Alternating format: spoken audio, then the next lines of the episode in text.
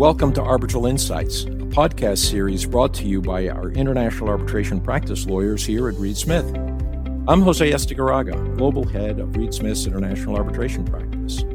I hope you enjoy the industry commentary, insights, and anecdotes we share with you in the course of this series, wherever in the world you are. If you have any questions about any of the topics discussed, please do contact our speakers. And with that, let's get started. Welcome back to the next episode of Arbitral Insights, which will address the key updates to the 2021 ICDR arbitration rules. I'm JP Duffy. I'm an international arbitration partner based in New York that acts as both counsel and arbitrator in international arbitration seated around the world under a variety of governing laws and arbitral rules, including the ICDR arbitration rules. With me today is my colleague, Danny Avila II. He's an international arbitration associate based in Houston who handles international arbitrations in both English and Spanish around the world under a variety of governing laws and arbitral rules, as well under the ICDR arbitration rules. And joining us today is our guest, who is Luis Martinez. And Luis is currently the vice president of the International Center for Dispute Resolution, the ICDR, as we've been mentioning.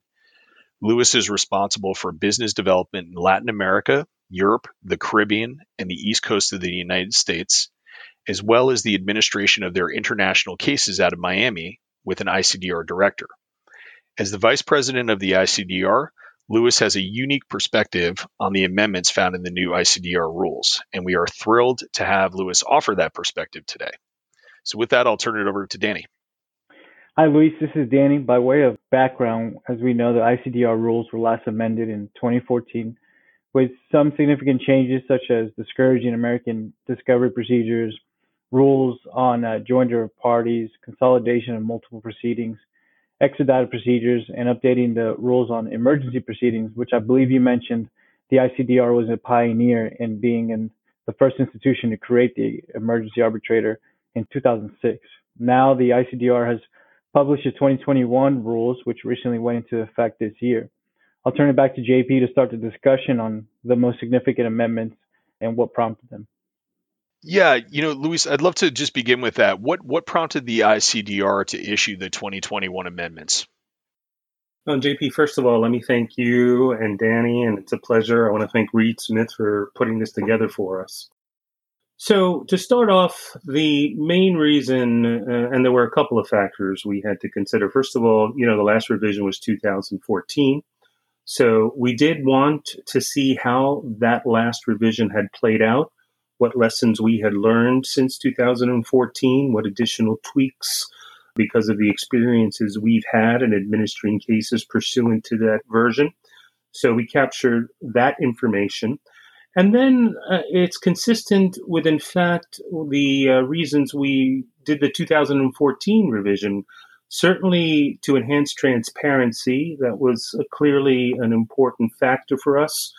One of the main things we always want to make sure is that every step we are doing administratively behind the scenes is reflected in the rules, authorized by the rules, so there are no surprises.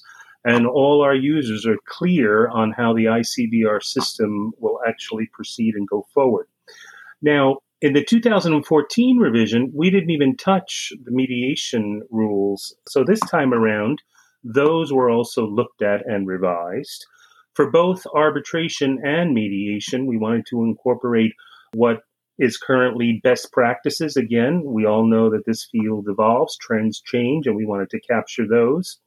And again, with the 2014 revision, as well as this last one, we wanted to incorporate anything we can do for process efficiencies, enhancing economy, at the end of the day, doing all possible to reduce the time and costs of the ICDR system. That's great. And the ICDR has obviously been a leader in that area in making sure that efficiency is first and foremost. So that's a wonderful thing to hear. So with that, let's jump into a few of the specific changes that have been made. And I wanted to begin with early disposition. So Article 23 of the 2021 amendments now allows for the early disposition of claims or issues, which is otherwise referred to as early determination, and which is something that's been a successful feature of the AAA commercial rule since, I believe, 2013. It's also a topic that was addressed in the recent amendments to both the ICC and the LCIA rules. What prompted the introduction of Article 23, and how do you envision that operating? Great question. As we all know, this is a topic of discussion for several years now. I do want to note that the 2014 rules did not specifically prohibit these types of motions for early disposition, and we did see them from time to time. But quite frankly, we did hear more from our users that this feature would certainly promote efficiency, and we felt it was time to incorporate them in the rules. We did have our lessons learned as well, because our commercial rules, and as you know, we do administer the commercial arbitration rules of the American Arbitration Association under international arbitrations when it's called for in the agreement. And they had a rule, R33, regarding dispositive motions, and we saw that it worked well.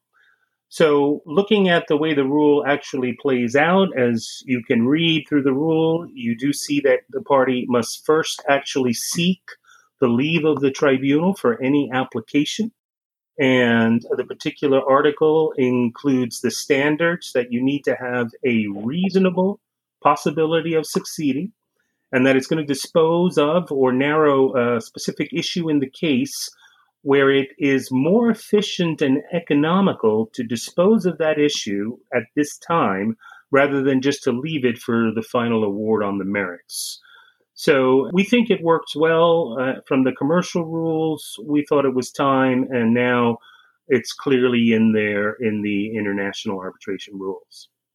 That's great.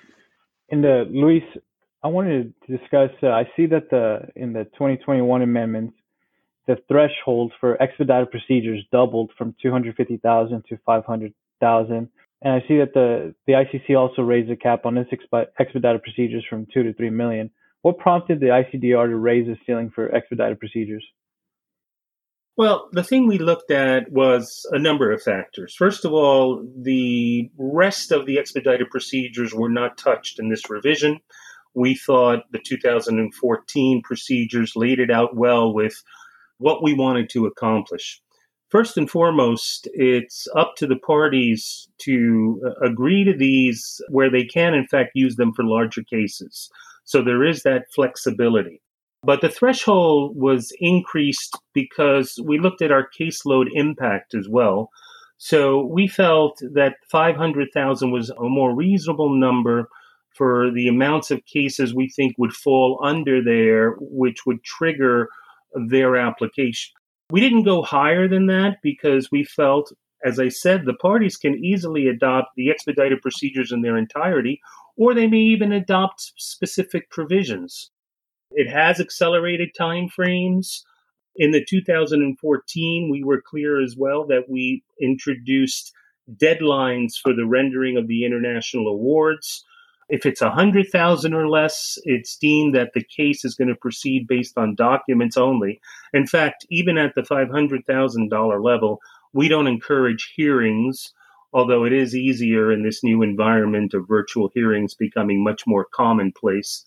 But if there is a hearing, or if it's based on documents, the award is expected within 30 days from that hearing or the last submission of the documents. So I think in totality, if you look at it, it's a good tool. You can decide to use it in cases over 500,000, and we're going to apply it in cases 500,000 or less. That's great. Thank you. Thank you, Luis. I think that's a really good balance to strike there in terms of the threshold. Luis, I want to talk now about emergency measures. Emergency measures were first added in the 2006 rules, but Article 7 has now been updated to include a requirement that the party seeking relief must show that they will suffer injury or prejudice if the request is not granted. What prompted that change, and how do you envision it altering current practices? Well, as you know, we actually introduced that emergency arbitrator mechanism as far back as 2006, and it was extremely well received. As we all know, all the world's major institutions now include this emergency arbitrator mechanism. It makes all the sense in the world because if you need provisional and conservatory measures at the time of filing. Prior to this, your only options were wait for the tribunal, which would frustrate the emergency measures you might be seeking, or go to court, which was inconsistent with the desire to stay within the arbitral framework in the first place. So we didn't really touch the body of the rule. We've had, for example, in 2020, we had 85 applications just under the international arbitration rules. We also, as I said, the emergency mechanism appears in our commercial rules. And in total, I think the number since 2014 is over 700 of these. But we did note that in these awards issued by the emergency arbitrator, there was a similar analysis that was conducted in terms of their jurisdiction, the prima facie establishment of the case. They looked at urgency. They looked at imminent danger of serious prejudice and proportionality. So we thought we could tweak it and add some standards from a requirement basis. Prior to that, in the 2014, all the party had to do was state the reasons why that emergency relief is required and why, in fact, are they entitled to them. So I think the revision improved on the rule by requiring the moving party to state what injury or prejudice they will actually suffer, as well as why the relief is sought and why they are entitled to them. So we wanted to tweak it to reflect the practice, to reflect some standards, but it is flexible enough for an international arbitrator considering various jurisdictions to consider what tests and how they will analyze whether or not they're going to be granting the particular emergency relief in question. Yeah, I think that's really useful guidance. And having sat as an emergency arbitrator and relatively recently in an ICD arbitration as well, I think having that specific level of guidance is useful because that is oftentimes a threshold question that the parties may not have fully considered. You know, what really is the basis for this application and why now? So very, very helpful. Luis, I wanted to discuss, while the ICDR rules always have afforded tribunals the theory of competence, under Article 21, now the ICDR states that the tribunal has the authority to decide issues of arbitrability without the need to refer such a matter first to a court. What prompted that change and what role does the ICDR play in arbitrability and jurisdictional challenges? You know, that's a great question, and it really is more of an impact in this jurisdiction in the United States. As we all know, it's clear that the arbitrators, under the doctrine of competence can rule on their own jurisdiction. But we have this issue here with the publication of the Restatement of International Arbitration Law, where it does say that a tribunal can, in fact, rule on its own jurisdiction. But you need to have clear and unmistakable agreement of the parties that the tribunal has that authority. And the restatement goes further saying that just by incorporating a reference to a set of rules in your arbitral provision, that in and of itself is not an exclusive delegation. It does not present clear and unmistakable evidence of a party's intent to provide the tribunal with that authority. We know the Supreme Court has not weighed in specifically on what constitutes clear and unmistakable evidence. So we thought we would go as far as we could from an administrative viewpoint, and we added the language that arbitral tribunal has authority to decide issues of arbitrability and jurisdiction without any need to refer such matters first to a court. How it'll play out, we shall see. I don't think we could have done anything much stronger than that verbiage, but we wanted to try to remedy this situation, at least for this jurisdiction. That's very helpful. And I think hopefully in conjunction with the existing case law, that will continue to operate the way that everyone would hope it would. Let's talk then a bit about non-party interest and third-party funding, if we could. So in Article 14.7, which falls under the article dealing with arbitrator independence, there's now an explicit reference to the obligation to disclose a non-party interest in the arbitration, such as third-party funding or any other economic interest a third party might have in the outcome, which is an issue that the ICC rule updates addresses as well. What prompted this change, and what type of economic interest beyond third-party funding have to be disclosed? And I'm going to throw a third part in here for you, which is what motivated the choice to place it under Article 14? Interesting questions. And the reasoning, really, a couple of things we had to consider. First of all, it's a given now that third-party funding is certainly part of the international arbitration landscape, arguably increasing, especially in the larger cases and other specific caseload.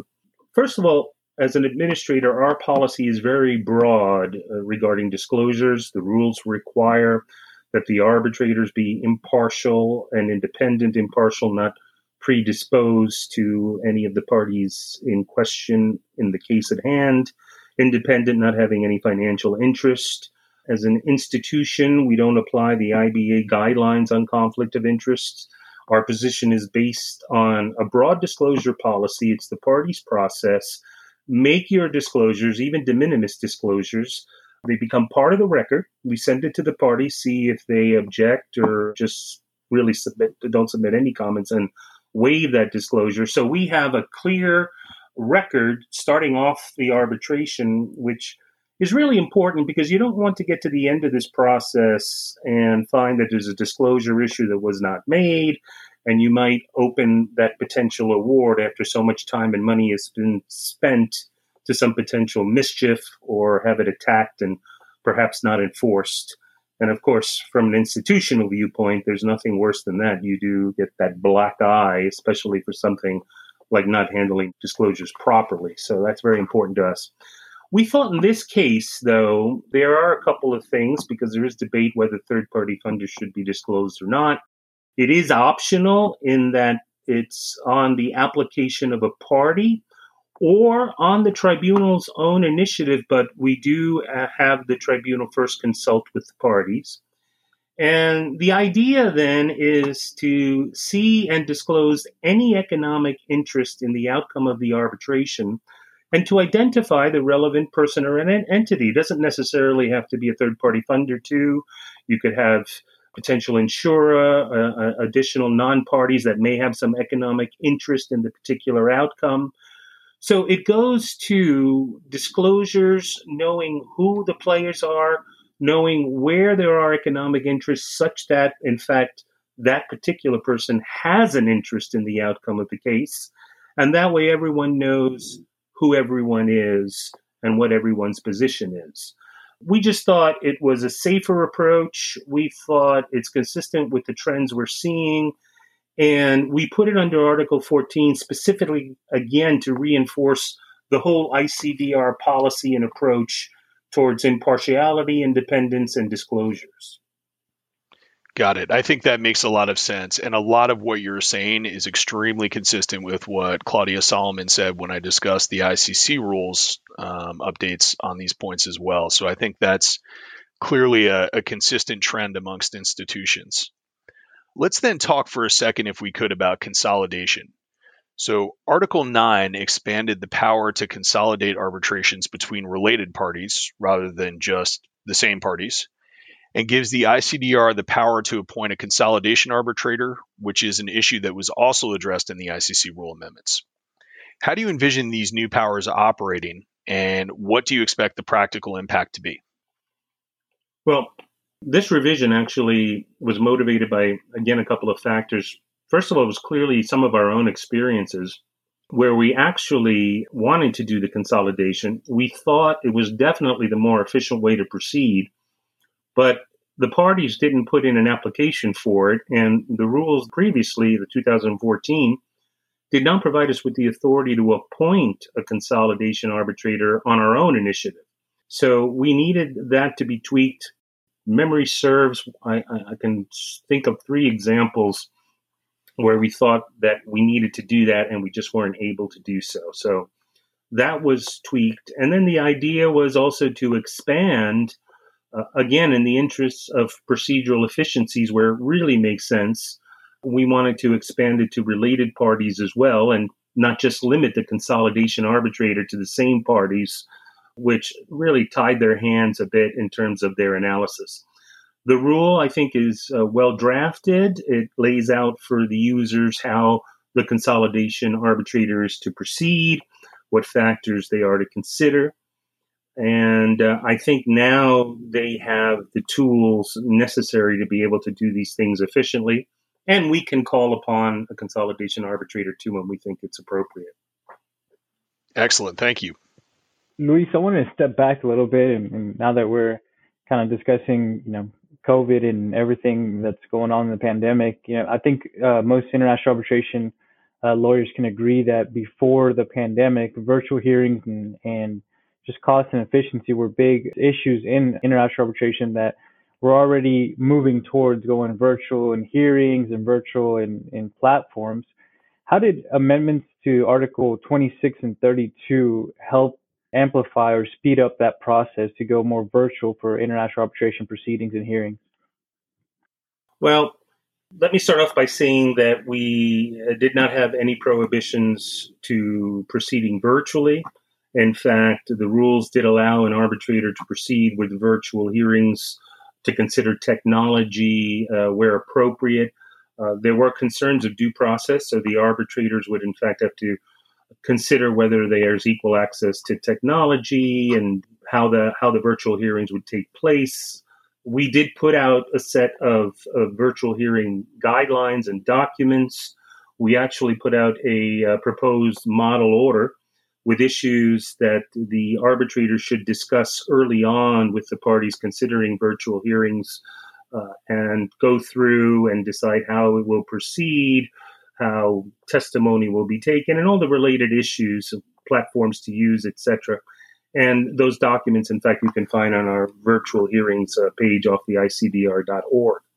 But we thought, again, since we were going through the revision, we wanted to have express provisions that clearly allow for video, audio, or other electronic means during the proceedings. I firmly believe that they'll be here to stay, maybe at least more so during the early stages of an ICDR case where the administrative conference or the preliminary hearing with the tribunal, the first hearing that the parties are involved in as well, where we're really discussing procedural the framework of the arbitration, the calendar, whatever issues the tribunal may have to deal on early on. But then later on, when you have the hearings on the merits, perhaps parties, we'll see, will start using hearings in person again. I think probably we'll see a hybrid going forward. But I mean, that was the reason for the rules to be clear to reflect, especially the lessons that we've learned this past year. That makes sense. And especially when you have parties that are different countries and arbitrators are in different countries, it's very important to be able to have, you know, an efficient way to bring everyone together for, I guess, the less important hearings or procedural occurrences. Yeah, I think so. And I think even with witnesses, you know, if they're coming in for one day just to be heard on a specific subject or cross-examined, I think the parties are going to insist on economies and consider using these platforms. For example, we have really focused on the Zoom platform. Our documents are set up for that with all the issues and settings, and we've been trained. We have a group that we refer to as Zoom champions, if you will. But we're on Zoom every day and doing hearings all the time, and it seems to be working well. I agree. Luis, thanks so much for that. That's very helpful. I'd like to talk a bit then about the introduction of the International Administrative Review Council in Article 5. What is the IARC and what prompted its development and what will its role be? The IRAC, again, this is another example of where we wanted to address transparency because this is a process that we've actually had in place now, if memory serves, for a couple of years. In fact, it could be longer. And it's really the way we handle certain administrative determinations, primarily challenges, although other decisions that could be handled by this committee are disagreements among the number of arbitrators for a particular case. Perhaps the clause is silent. There might be a disagreement regarding the seat for the international arbitration. There might even be a disagreement regarding the initial filing requirements as required by the rules. Perhaps one party is alleging that the filing party didn't complete or didn't submit all the requirements as listed in that particular article. So we said we wanted to really be consistent with these determinations. We wanted to handle them as quickly as possible. So the committee actually has a standing meeting every Tuesday at 3:00. The committee is comprised of a former general counsel and always two other ICBR executives to handle these.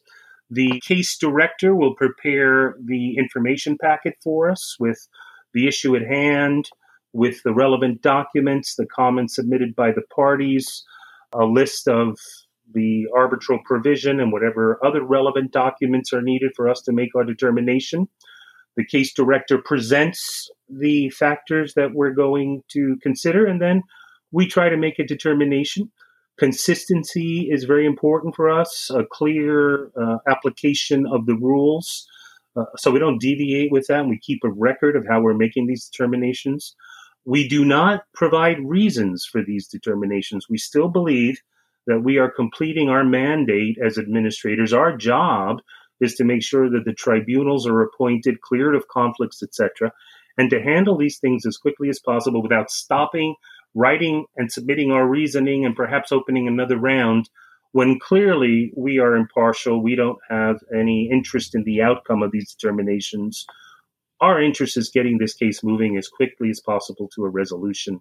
So that's basically how it works, and we're quite happy with the results.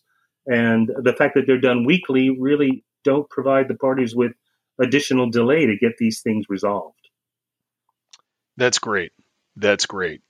Let's then talk about award publication. Article 40 now allows for the publication of sanitized awards and an interim, as well as interim decisions, if the parties do not object in writing within 6 months of the award being issued. What prompted that addition, and how do you envision that operating?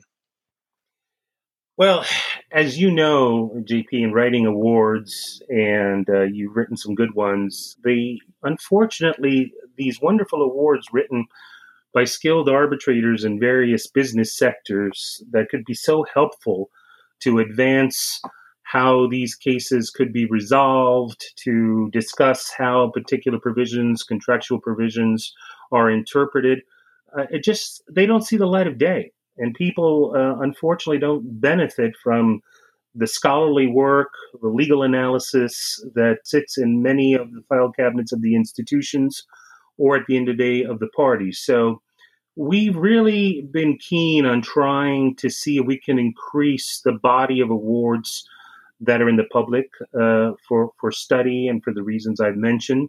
So the 2014 version already had allowed for the publishing of select awards that were public, but we felt that we wanted to take it a step further, and with clear notice to the parties. Now, we're going to put in probably 2 or 3 times notice to the parties that unless they object within 6 months, if we think the award has some very good value that we would like to be able to publish it, we will do so unless they object. And we will ensure that we have a clear record reaching out to both sides, making sure that they've had an opportunity to object. But if they don't, then that really helps us in trying to get some more international awards out in the marketplace. You know that our commercial rules do not contain any similar language. They have a broad privacy standard. It is such a level that you really can't do anything with under the commercial arbitration rules in terms of publishing. So we thought this tweak would perhaps present us with the possibility of increasing the awards that we can have published for the reasons mentioned. I think that strikes a really good balance between preserving confidentiality, but also allowing parties access to precedent that could be very useful. So I think it's a very welcome addition to the marketplace.